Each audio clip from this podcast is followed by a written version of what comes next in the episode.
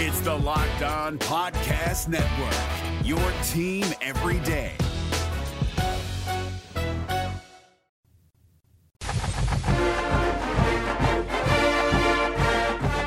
This is the Locked On Auburn podcast, your daily Auburn Tigers podcast presented by Fetch Me Home Delivery. Yes, the holidays are coming up. Fetch Me will still deliver you food. Even on Thanksgiving? I don't know. I'm going to be honest, I don't know. Okay. You probably have food on Thanksgiving, but maybe it's Wednesday night. Don't shake your head no. You're coming over to my place. I, di- I didn't shake my head no. You shook. You shook your head no. I Well, maybe that. you're in my situation, but you don't have a great friend who invited you over. That's fair. and you're fair. like, you know what? I want a Thanksgiving. I, I need a turkey. But here's the thing with Fetch Me Home Delivery, Mm-hmm. you always have a great friend. Oh, Just go to fetchmehomedelivery.com, oh yeah. the free Fetch Me Delivery app, and use promo code FetchMe20, FetchMe20, no spaces, FetchMe20 for your first delivery free. Absolutely free. Maybe you got family like I do coming down. They'll be uh, they'll be here Tuesday night slash Wednesday night, and you're like, I don't want to leave the house. I don't leave the house. You know what we're doing? Fetch me. Sounds like your family's a lot different than mine because when my family's around, all I want to do is leave the house. Wow, how about that? How about that? I'm Zac Blackerby, joined by Michael Pappas of ESPN 1067. We're in the studio I don't like, so if the sound is off a little bit, apologies there. But happy Thanksgiving week, happy Iron Bowl week to you. Auburn defeats Samford. They covered the spread. Didn't expect them to do that. I did. All right. Auburn is what? What? What's the record? Are they eight and three right now? And they're ten and two against the spread this season. How about that? I think. Malzahn loves killing bad teams. He loves it. So much so that he leaves his starters in in the second half, and you lose a guy going into the first half of the Iron Bowl. Yeah, I don't think that one's on Malzahn though. I mean, and why is he playing? Sherwood. Why is Sherwood in the game when they're up by 30 points? That's crazy. That is a, that, uh. that's a big gaffe, especially when you look at. I, I assume what Auburn is going to do defensively against Alabama next week will be similar to the game plan to what they did against LSU. They're going to have a lot of defensive mm-hmm. backs on the field. Sherwood would have started next week. Yeah, that may be true, but I I get. So what is Sherwood? Your fifth corner? No. Fourth corner? No, I mean, I, I think this team sees him as a starter. I mean, as far as athleticism goes, outside of Noah, I mean, he's your best guy. But he, that doesn't make him a starter. I mean, I your think, I think, starters it, are. I think it does. I think it does. Because I don't think Auburn's defense is like, okay, we're starting four defensive backs. I think they see six guys that they can play in the defensive backfield. Yeah, but if you're just looking at corners, because Sherwood doesn't play very much safety. To say that losing one of your best defensive backs against the, arguably the best or second or third best passing offense in the country isn't a big deal, you're wrong. You're absolutely wrong. I think where we differ here is I don't think Sherwood is one of the best defensive backs. I think if you can say he's the like the fourth cornerback. Who's better than him? So you got Noah and Javaris. Then Yeah. what? I don't think he's much better. I mean, Christian Tutt, I guess, plays play a different, different, position. so that's irrelevant. So who's your next corner? Um, oh my gosh, I always forget his name every time. He had a like two or three really good games earlier this season. McCreary? Yeah. Okay. I, I, so even there, if he's your number three or number four guy, like I think he's in the yes, he's the guy who would be playing a lot of minutes against Alabama, but he's like he's not I guess technically a starter because he's not listed as the top guy on the depth chart. So even if he had pulled every single starter, there's still a decent chance Sherwood is in that game. Because A, he's a younger guy, and B, he is technically not a starter. And I also think it'd be a little bit different if he got injured. Like this was a mistake he made. Gus can't I mean that's not something that's really in Gus's control. You don't think how people tackle is not a coaching thing? I, we're way off on this. You th- you think? I I mean that that's fine. How people tackle can be a coaching. You think Gus has taught any of these guys how to tackle? Yeah, I mean indirectly, but absolutely, they've gone over that. One hundred percent. But then the guy, if you're mad at the way he tackles, like, the guy you sh- the, the lack of awareness of it all, as far as going into the Iron Bowl. I mean, it's always a storyline every year for every team. It's like, oh, it's, it seems like left and right, and this is the conspiracy theory coming out. But to say it's not a thing is ridiculous. But people people get hit with targeting the week before they play Alabama all the time. You have to know that, and you're up by thirty. yeah. The lack of awareness was tremendous to me. I, I think this one's on Sherwood. I don't think this one is on. It's still a big deal, though. I mean, it ma- it definitely matters, but I don't. This is fascinating to me. okay, it, it definitely you were so matters. off on this. You were way off. that okay, that's fine. All right, what else stood out I- to you about the game then? If that's not your storyline coming out of the game, what is? Um, that Auburn really got through it mostly unscathed. There were, I mean, no major injuries. They had a backup cornerback who's going to miss the first half of the Alabama game, and that's basically it. I'm curious to see uh, if we hear anything about Schwartz. You and I watched the first Yeah. half together, and you know I was kind of making some sarcastic comments. I'm like, oh, cool. You know they're going to Schwartz early and often against Samford, and then it's like he got targeted like five or six times, and then he kind of limped off the field. I don't think it's anything big. I, I think he would have gone back in if it was an important game, but that's um that's something to monitor. I think it's interesting that they finally went to him in this case opposed to um, saving it, but that's um I think that's the second biggest story is the Schwartz usage early and then you know how impa- uh, it looked like an ankle type thing. He had a slight limp going off the field and uh, I, he he didn't go back on the field after that. So I think that is um that is worth monitoring. I feel like we would know if he was injured. You know? Yeah, I do too. I do too. It's still like you know, is he 100? percent Is he 90? Is he 80? So I, I don't know. I don't know. That I think that's that's kind of it. That's kind of it. The starter stayed in way longer than I thought, which is interesting.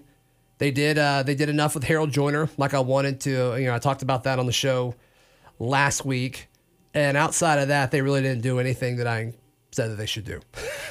so, but uh, I mean, I think I think it's predictable in regards to you know Auburn wanted to run the football against a bad Samford team. They still had to run it outside. They weren't super great at running it in between the tackles.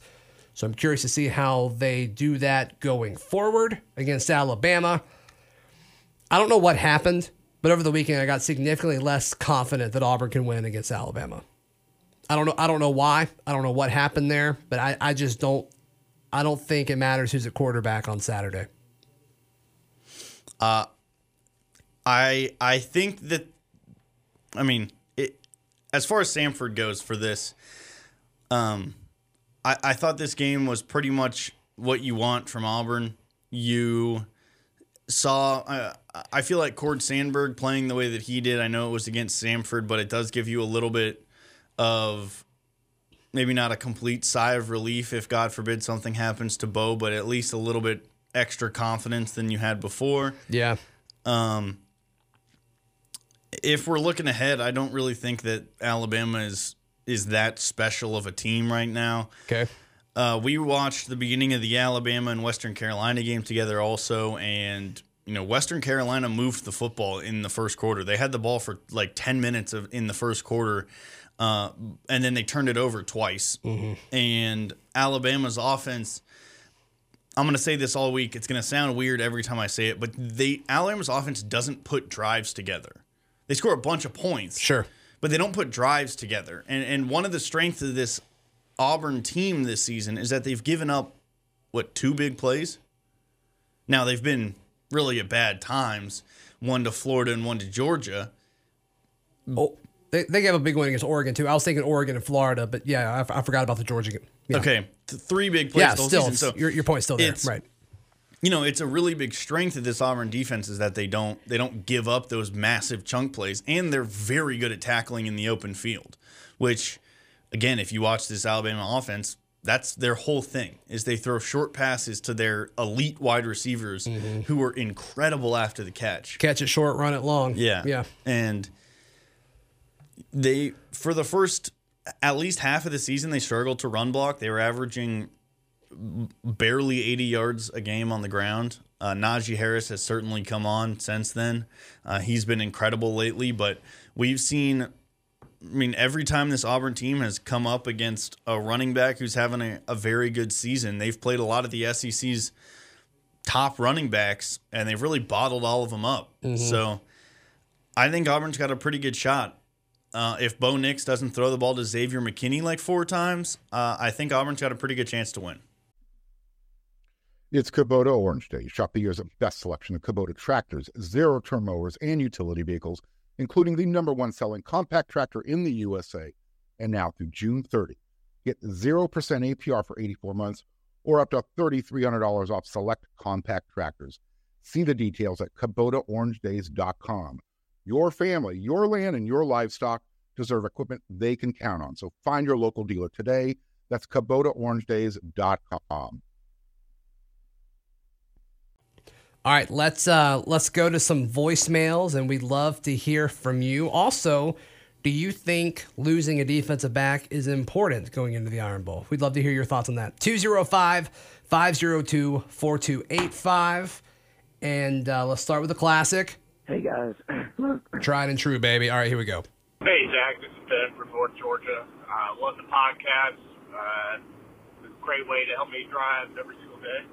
Uh, question for you: How come? How come college football coaches are the only contractual people who work that employers have to pay them to get rid of them? Now, the reason I'm asking that is, if you look at it from the standpoint of any person that's ever worked on a contract, there are expectations and listed benchmarks that you must achieve or your employment is terminated. College football coaching seems to be the only profession on the face of the earth where if you don't achieve your benchmarks in coaching, you the employer can't let go of you without paying a substantial penalty like Doug Falcon right now with twenty seven million dollars. I mean, as an Auburn fan, should the expectation be you're going to win at least go nine and three at minimum in a season? And people could say that's difficult considering our competition, but if you think about it, if you just win one game between Georgia, Alabama, LSU, that right there gives you the ability to drop a major game against a rival or pick up a major game against a rival with two wins or two losses, depending upon how the season folds out. It keeps you in contention, though. One other question, and this is just something for an idea to mull over. Um, why isn't Rodney Garner being asked to look at offensive line recruits? The man knows how to recruit a defensive lineman that can absolutely take apart an offensive line. I mean, look at his history. Richard Seymour, David Pollack, uh, Montravius Adams, Carl Lawson, uh, our current crop of defensive linemen. Shouldn't they be asking a guy that knows how to deconstruct an offensive line for a little bit of help on the current recruits? Because if he knows what it takes to beat them, shouldn't he be asked, hey, can you find a defensive lineman that can beat this guy that we're, we're recruiting right now for offensive line? Either way, love the show, and y'all have a great day. Thank you so much for the call, man. Uh, appreciate it. Let's start with the first question first. I mean, I think it has all to do with with leverage and people's desperation to to win football games, and you know maybe they find a guy that can be the next Nick Saban or Dabo Swinney or you know whatever. So it is kind of fascinating to me that I agree. I can't think of another industry where it has you know a buyout similar to what what coaches have. It's a good gig if you can get it. There's no doubt about it. But I think it really just comes down to leverage. Um, no, that does happen in other industries. Like what? Um, like if you ever hear of someone getting a severance package, it's basically a buyout. Like in the issue is that college football coaches get fired without cause, like technically, because there's it's like not winning enough football games is not technically like not fulfilling your job requirement or I guess is the way I understand it. So their buyout is technically like a severance package that they get. And so like I know of people who you know, companies will be reorganizing or merging or they get acquired or something and people are losing their jobs and because of that they're getting severance packages because they're not getting fired for anything that they did. They're not getting fired for cause. So you it's basically any situation where you sign some sort of a contract and you're getting terminated without breaching the terms of that contract. All right, then the second question in regards to Rodney Garner recruiting offensive line. So my understanding on how the recruiting strategy is at, at most schools, and Auburn falls under this, is obviously if there's a specific position player, your position coach is going to be involved with recruitment. If they're a bigger recruiter, a guy that you know the team really really wants, their coordinator or you know Malzahn may be involved with it a little bit more. Um, but the gist of it is, is by position player, and then your question, you know, why didn't Rodney Garner get involved in it?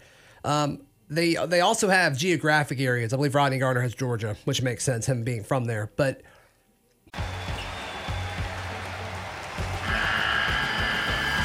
The NCAA tournament is almost here, and listening to Locked On College Basketball will give you the edge you need to dominate your bracket. So don't wait. Find Locked On College Basketball on YouTube or wherever you get your podcasts. Part of the Locked On Podcast Network. Your team every day. so much of uh, recruiting is kind of the position coaches becoming like a father figure to these guys who are to kind of come in and you know move away you know for the next three or four years from their family for the first time and so Or a big brother figure. if Sure. you're Kenny Dana Dillingham. yeah just kind of kind of depends whatever. on the the situation exactly but that's um I don't think you want to pull Rodney Garner away from from recruiting defensive linemen. I think some of it's a workload thing. I think some of it is uh hey, you need to hire an offensive line coach because you know it's uh that's not Rodney Garner's job. Could he do it? Yeah. I think he could, but I, I just I don't think you want to mess with the guy that's probably had the most success recruiting a position group over the last, you know, since he's been Yeah. here. So that's that's kind of my answer to that. I'm sure he could do that, but then what does that say to the recruit about the offensive line coach? And it's like, well, why is the defensive line guy recruiting me? Know, what does that mean? So uh, I, think there's a couple of couple of things there. I'm sure that all of the position coaches like watch film on different players. Like it how do I want to put this? I'm sure it's not out of, out of the realm of possibility for the defensive backs coach or the wide receivers coach to call upon each other if they have a if they're on the fence about a recruit and ask the other guy to watch some film. I wouldn't think it's out of the realm of possibility for the offensive line coach to ask Rodney Garner, "Hey, I'm thinking about going after this kid. What do you think about him?" Mm-hmm. Yeah, I mean they don't just you know say okay this guy's ranked in the top 100 in rivals and he you know he's he's only three and a half hours away. Let's go get him. You know that's mm-hmm. that's not that's not how it's working. So And they are a team at the end of the day, so I'm sure they do a lot together. Yeah. There's been a lot of voicemails about, you know, last week Painter kind of put out a a request to, to call in and, you know, send a checklist of the next Auburn coach. And I have a few of them pulled up here. I don't really want to go that route today. I mean, just because it's Iron Bowl week and I think it's interesting. I mean, obviously everyone wants a better record against your rivals, and Malzahn has a chance to to do that this weekend. And most of the points Gus is doing is just the rivals thing, which I mean, the, the issue is obvious. You need to win those games. So we'll see what happens. He's got a great opportunity to be in Alabama this Saturday. And I, I don't know, man. I, I just go so back and forth on, on how I'm going to pick this game later in the week. But yeah, it's really going to come down to, to me. I don't think it's about Auburn's defense versus Alabama's offense. That's kind of the big storyline just strength on strength, but strength on strength. Wow. But I think uh, I think it's really going to come down to you know what does Bo Nix do? He's not good against good teams. We've seen that this year. But like Alabama's defense isn't great. I think you could argue that it's not good, but neither is LSU's defense, and he had a really hard time moving the football against them as well. So I, I just I don't feel good about Auburn's offense in this one. We'll see. I I think Auburn's offense has looked much better since I guess the LSU game. Really? Yeah. Um, obviously not perfect against Georgia, but I mean, that was Bo's best game against a good team by far. I go back and forth on like should you count those two drives or not? because the defense just backed up. The defense just let them have it. So I, I don't know. I don't know how to feel about that. And it's like he he still completed. He took what the defense gave him, so you don't want to fault the guy for it. But how legitimate were those two drives? Like I, I don't know the answer to it. Yeah, uh, that's a good question. But I mean, even even before that, for the whole game, uh, I thought he was much more accurate than he was against Florida and LSU. Um, the receivers struggled in that game, but yeah, maybe you're right. But it is something that it's it's definitely a game where it's strength on strength mm-hmm. and I don't know weakness on weakness, if you want to put it that way. Uh, one place where Auburn might have the edge, though, the Alabama punter stinks. Mm. Stinks. Maybe somebody makes a play there. Mm. Special teams is important. We've seen that in the past in this game. Yep. So that'd be uh, that'd be interesting to see. Michael, where can people find you and hear you? Uh, follow me on Twitter at CouchPotato. Follow me on Twitter at Z Blackerby. Follow the show on Twitter at Locked On Auburn. This has been another edition of the Locked On Auburn podcast. It's the Locked On Podcast Network, your team every day. Hey, Prime members, you can listen to this Locked On podcast ad free on Amazon Music. Download the Amazon Music app today.